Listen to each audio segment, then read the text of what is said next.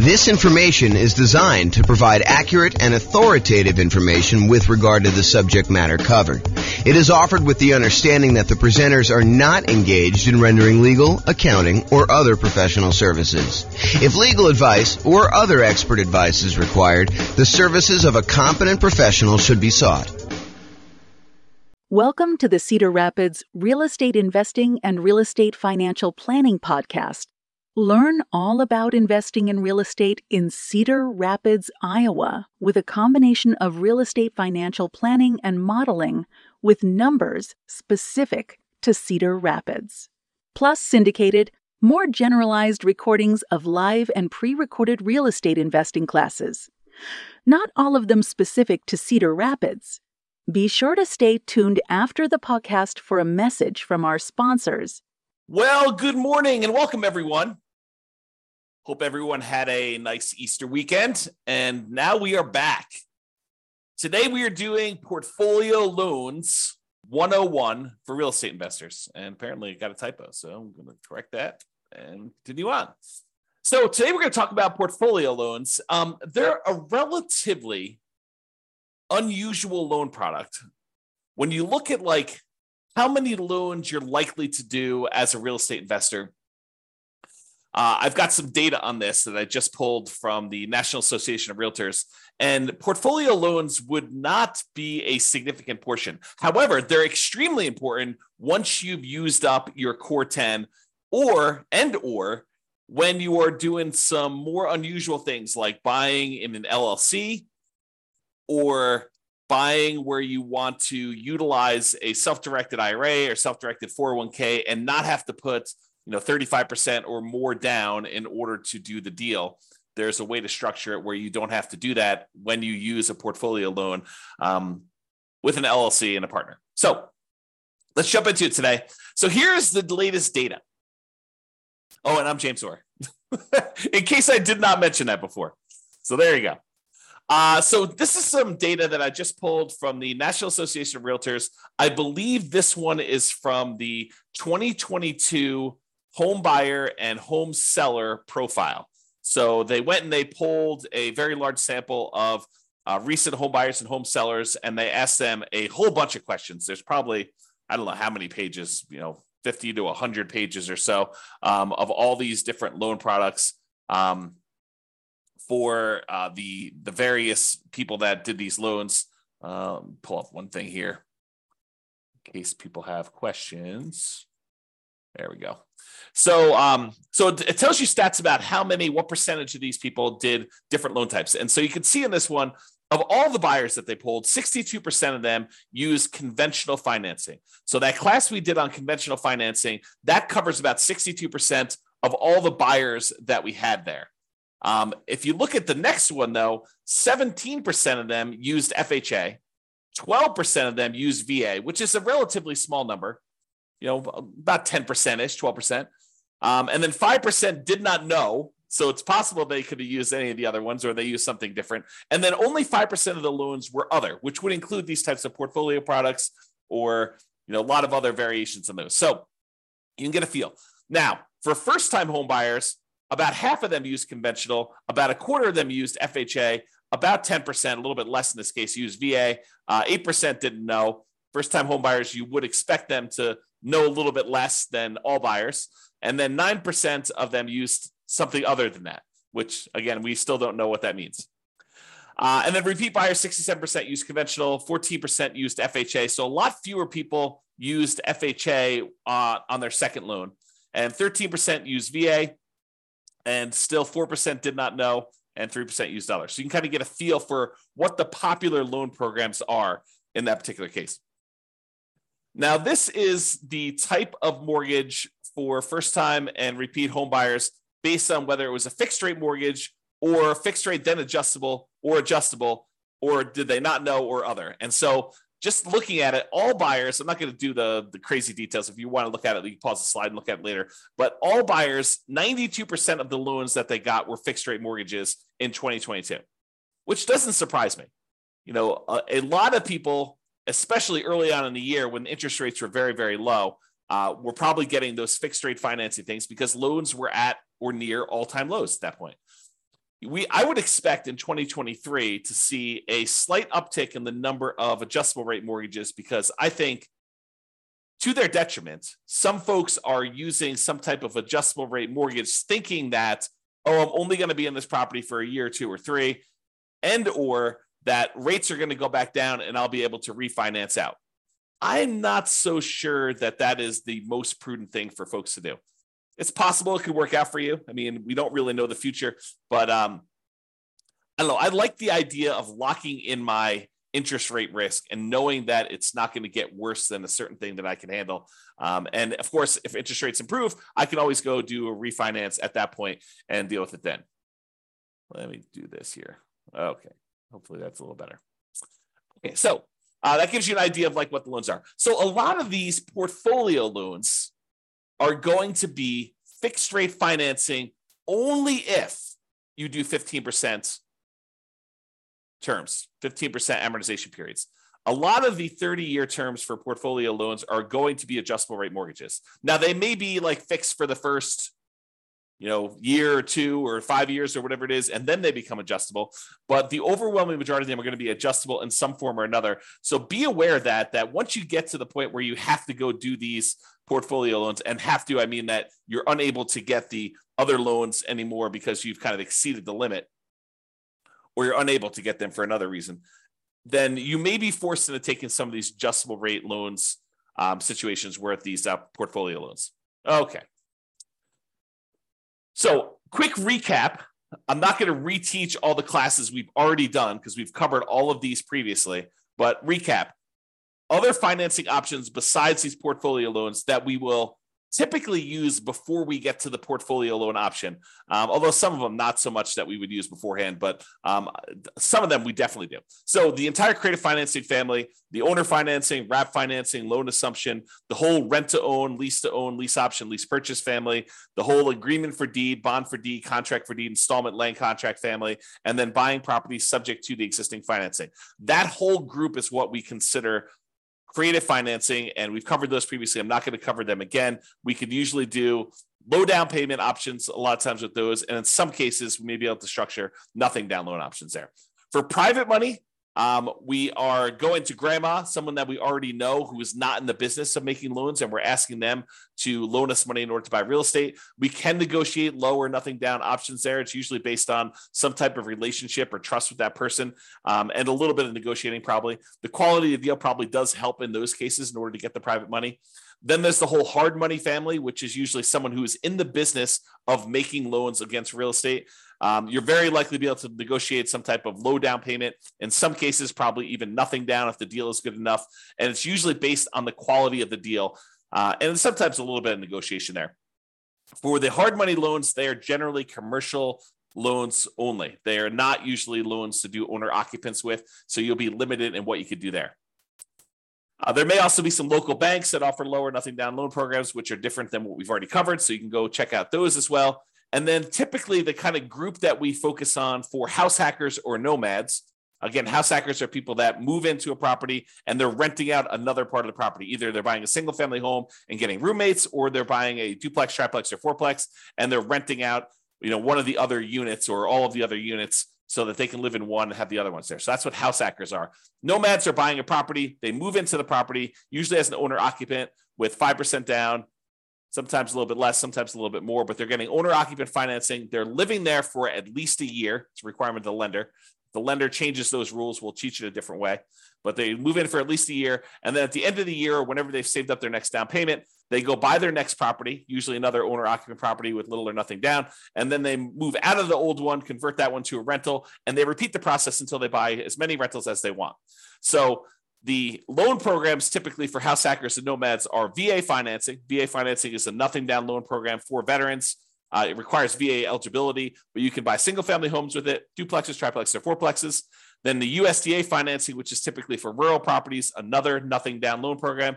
You can't buy just any property with USDA. It has to be a property that is rural, and usually only use those for single family homes. Then there's the FHA financing, which anyone can use. Three and a half percent down is the lowest amount you could do on those. So, although sometimes you can combine them with down payment assistance, and then you use those to either buy single family homes or duplexes, triplexes, or fourplexes, which is a great strategy if you're trying to use minimal down, 3.5% in this case, in order to buy multifamily property up to fourplexes. Then finally, conventional loans, 3% down for like the uh, home ready or home possible, or wherever they call that loan program for the uh, owner occupants on those. Most of the time, though, we're going to be using 5% down conventional loans. And this is usually for single family homes only for the low down payment options. You can buy multifamily, but it's not going to be at that 5%. And then the non owner occupant, if you're going to buy investment properties, it starts at 15% down. That does have PMI or 20% down without PMI. And in a lot of cases, we'll opt to put a little bit more down to get better interest rates and to borrow a little less to improve cash flow. Um, also, a point that comes up a little bit later here is this up to 10 finance properties per social security and tax return when buying non owner occupant properties. So I'm going to cover this here because it's part of why we go to portfolio loans to begin with. So when you're getting these loans, like conventional loans, FHA, USDA, VA, they count the number of loans that you have on your tax return that are on your Social Security. And so, like on your Social Security number, when you go and qualify for the loan. And they say, hey, look, if, if you have more than 10 loans total, like, you know, I've got a, a VA property that I first moved into. It's a fourplex. I lived there for a year or two. Then I converted that to a rental. Then I went and I bought a another property with an FHA loan. And so I've got, you know, these two loans. I've got two fourplexes that I did that way. Then I bought a whole bunch of conventional properties that I lived in over the years and I've kept all those. And I bought a few as rentals as well. Now I have 10 loans in my name an FA, a VA loan, a, a FHA loan, and eight other conventional loans, some which I moved into and lived there as an owner occupant, some which I bought as a non owner occupant for investment purposes from the very beginning. And they say, okay, great. You want to go buy another property. You no longer can get conventional financing because you have more than you have 10 or 10 or more loans in your own name. So now you need to go and get a portfolio loan. And that's what we're talking about that's why we're talking about portfolio loans is they are the solution once you get 10 loans in your name. Okay. So that's what we're talking about there. So uh, just another couple comments here about other financing options. Sometimes we will use down payment assistance, especially if you're a first-time home buyer, in order to buy a property and get some help with the down payment. And that's usually in conjunction with FHA, although you probably could do it some other ones. And then these portfolio loans, which we're using today. Okay. So portfolio loans. So some people will choose to use portfolio loans as a nomad or house hacker, and they're approved to do that. Not that they're like not allowed at all. Uh, although, as we will cover in a class I think we're doing on Friday, your kind of loan planning class, you will find out that we probably should not be using a portfolio loan early on if we can avoid it. There's a optimal path or optimal paths kind of like a, a best best use best case strategy that we should use when we're talking about doing loans for nomads and house hackers. Um, and we will talk about that friday when we talk about loan planning. But when you run out of your conventional loan spots portfolio lenders are usually the next stop and usually, portfolio lenders are local banks that make loans that they keep. They're not selling them on the secondary market. They're not making an FHA loan or a VA loan or a USDA loan or a conventional loan and then selling it on the third market to someone else, you know, a quasi government agency who's buying those. They're usually keeping them in their own portfolio. And that's why they're called portfolio loans or portfolio lenders. And so you need to find the lender. Not that those banks don't do other loans as well, but they also have a portion of their loans that they generate that they keep on their own books as in their own portfolio. Okay. So we prefer typically 30 year fixed rate conventional financing, especially when we're doing the nomad strategy or house hacking strategy, um, and, and even honestly for long term buy and hold. I think there's a strong preference for this 30 year fixed rate financing, as evidenced by the data that we just showed you from 2022 with profile of buyers and sellers. However, once you get to this point where you run out of conventional loan spots, you've got 10 or more loans on your social security number, then we go to these portfolio lenders. And a lot of these are typically like a three year fixed rate financing, then it adjusts every year, which we call a three year arm, or a five year fixed period, and then it becomes an adjustable rate mortgage after that, you know, for the next 25 years, or a seven year arm where it's fixed for seven years, and then after that, it adjusts every year or six months or whatever the terms are for your particular loan, where it becomes adjustable. And a lot of these loans, they are 30 year amortizations which means that they're they're scheduled to last for 30 years and that the loan will be paid off after 30 years. But they are adjustable rate mortgages, meaning that the interest rate on them is an adjust with whatever the prevailing interest rate at the time is. So if interest rates go up, your payment could go up, which could get very ugly. Um, if your payment goes down, if the interest rates go down, your payment could, in theory, go down. But for those that are thinking to yourself, oh, you know, as, at the time I'm recording this, interest rates are probably in the very high sixes, mid to high sixes, I would say, um, or you know, for investment property, probably above seven. And you're thinking, oh, interest rates are incredibly high right now. Of course, they're coming down. And I will tell you, no, that is not true. It is true that it is possible that interest rates can come down, and it is true that it is possible interest rates could go up. And if you look at it, I did this. Um, I did this new tool I think I called it like I don't even remember now. It's kind of like my interest rate meter or something like that. I don't remember what I called it now. But basically, when I looked at if you put in what your interest rate is today, it told you what percentage of the time the interest rates were above that.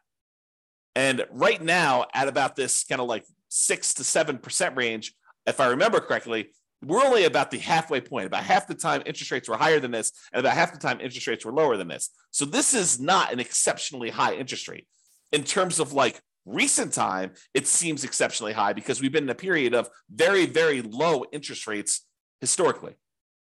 But that doesn't mean that seven is high. It seems really high compared to two or three, which is what we were getting before, but it can, it can and has got up to 8, 9, 10, 11, 12, 13, 14, 15, 16, 17, 18%. So if you think that this is like really, really high, you could be in for a shock if something were to happen in our economy where the Fed would continue to increase rates and the rates on mortgages would continue to go up. And we don't know if that is their plan. There's lots of speculation out there. There's some people that believe that the Fed's going to lower rates, and some people believe that they're going to keep them where they are. And if we end up with some other new crisis or inflation is not under control, who's to say that the Fed will not continue to raise rates? Okay. That's one of the tools they use to control the economy. And so it's possible that could happen there. All right. There is no hard limit on the number of portfolio loans that you can get. But you still need to be able to qualify for these loans. They have the traditional, you know, debt to income or debt service coverage ratio qualifications that they have. Um, they want to see like, you know, how your overall portfolio looks. A lot of times their underwriting is um, heavily dependent on your debt service coverage ratio, although every lender is a little bit different, but I've seen that to be the case for most of the time. Um, they can have very fast underwriting. Sometimes you can get approval in less than 24 hours. I will tell you the more complex your situation is, which tends to be what's going on once you get to the point with portfolio lenders, is you tend to have a relatively complicated situation because otherwise you, in most cases, would go and get you know conventional 30 year fixed rate financing. So a lot of times when you get to the point where you're using portfolio loans, you have a very complicated situation. But the more complicated it is, typically the longer it will take to get qualified. That's just been my kind of like my experience through my clients. Um, bigger purchases tend to go to a loan committee where they have different people look over the loan and approve them. It's not just the the lender themselves, the mortgage originator, and the relationship with the bank uh, does matter, especially how much you have on deposit. That can be a factor in whether or not you qualify. So realize you want to have relationships with the banks that you're going to be doing portfolio loans with, um, especially if you plan on doing more than one. Um, the more you do, the more important I think that relationship with the bank is going to be in your ability to get loans there. Now, I'll add one more thing before we end this, and that is there is a significant advantage to being able to use a portfolio lender in order to do self-directed retirement accounts uh, when you're buying rental properties. So traditionally, if you want to go use your self-directed retirement account in order to buy rental properties, the banks, the lenders are going to want you to not use conventional financing, not use FHA, not use VA, um, not use. Um, I think I covered conventional USDA VA, FHA. So they're not going to want you to use those. They're going to want you to use some type of portfolio loan. And if you go to the lender and you tell them, hey, look, I've got this self-directed IRA or self-directed 401k that's got a bunch of money in it. I want to be able to get a loan with my self-directed 401k or IRA and be able to buy this rental property. They will tell you that it probably needs to be a non-recourse loan because they can't go after the IRA or the 401k in order to be made whole. So they will tell you in order to make these loans, we will need to have a very large down payment. In most cases, they're going to take 35% down. And I will tell you, sometimes if the cash flow isn't good enough, 35% is the starting point, and they will tell you after they see your deal that it's actually we would need you to put 42% down in order to get your DSCR where you need to be uh, for doing this particular property. So 35% is sort of like the bottom threshold, and typically is more than that. However, what if you really wanted to use your self-directed IRA or self-directed 401k and you wanted to buy properties and you did not want to put, you know, 35% down? Well, some portfolio lenders, some portfolio lenders will allow you to do something which is a little bit unusual in my mind. So they will allow you to go in and if you have a partner who is coming in and getting the loan, and you, as the self directed IRA or self directed 401k, are really just a limited liability partner in the LLC, providing the down payment in order to do the deal, then they will allow you to do that deal with 20% down. So if you had an LLC that you formed with someone else, not yourself, but with someone else, that you went in and you wanted to go buy a rental property, if your self-directed IRA or self-directed LLC, self-directed IRA, self-directed 401k rather, came in and was a limited liability partner in an LLC that was providing the money in order to do the deal, you were basically funding the LLC. The LLC could go and get a 20% down investment property loan on that pro- on that uh, on the property that you're buying. Okay, so that is sort of like a an interesting little twist that some portfolio lenders, some portfolio lenders may offer you if you decide to go that route. So just kind of heads up, that is a way to kind of not have to do 35%. Now you got to go bring in a partner, which, you know, the partner may or may not be, you know, taking uh, um, as taking more of the deal such that it is not worth doing, or maybe they're doing the deal and it's actually great. They're the ones that are co-signing for the loan or something like that. And so they're there. Okay. So to finish up, in conclusion, Investors often look to optimize their conventional financing loan spots before proceeding to these portfolio loans. Portfolio loans tend to be variable rate financing, and so we tend to try to fill our loan spots with, you know, VA or FHA or USDA or conventional loan spots first with 30-year fixed rate financing in most cases. And then once we get those filled up, we move on to these portfolio loans, which tend to be, I would say, kind of like second tier, second quality loans in that they are typically not fixed rate financing. Oh, oh I, I, don't know if I mentioned this, but there is an exception. A lot of portfolio lenders will allow you to do a 15 year fixed rate loan if you want to. So the 30 year ones are sort of variable, whether they're you know three year fixed and then variable for 27, or five year fixed and variable for 25, or seven year fixed and variable for 23. Um, some of them will do a 15 year fixed period on those, but usually the cash flow on the 15 year amortization period makes it such that it's probably not worth pursuing those um, although I could see some situations where that is a useful tool, but most of the time we're not. Uh, so the t- so what tends to happen is the portfolio loans tend to be the next stop after you do the conventional loan spots that are filled. And then there may be other reasons like partnerships where you're buying an LLC where portfolio loans make a lot of sense before loan spots are filled. So for example, if you're going and you're buying with, you know, you and two other partners or you and another partner, and you know, one of you guys is actually getting the loan and signing as the, the, the kind of the loan partner on that, and you're providing just the down payment. And buying in an LLC in that format with a portfolio loan can make a lot of sense. Although there's still going to be some type of variable loan unless you do a 15 year loan on that. All right. So that's all I got on the portfolio loans. Awesome, everybody. Well, hope you have a great day. Thank you so much. We will talk to you uh, for the next class. Bye bye for now. With home prices up, mortgage interest rates up, and rents up, but not quite enough to counteract the higher prices and interest rates, cash flow on rental properties in Cedar Rapids is harder than ever. Book a call with the Real Estate Financial Planner to apply our proprietary 88 strategies to improve cash flow on your rentals. See the show notes for a link to schedule your call and improve your cash flow today.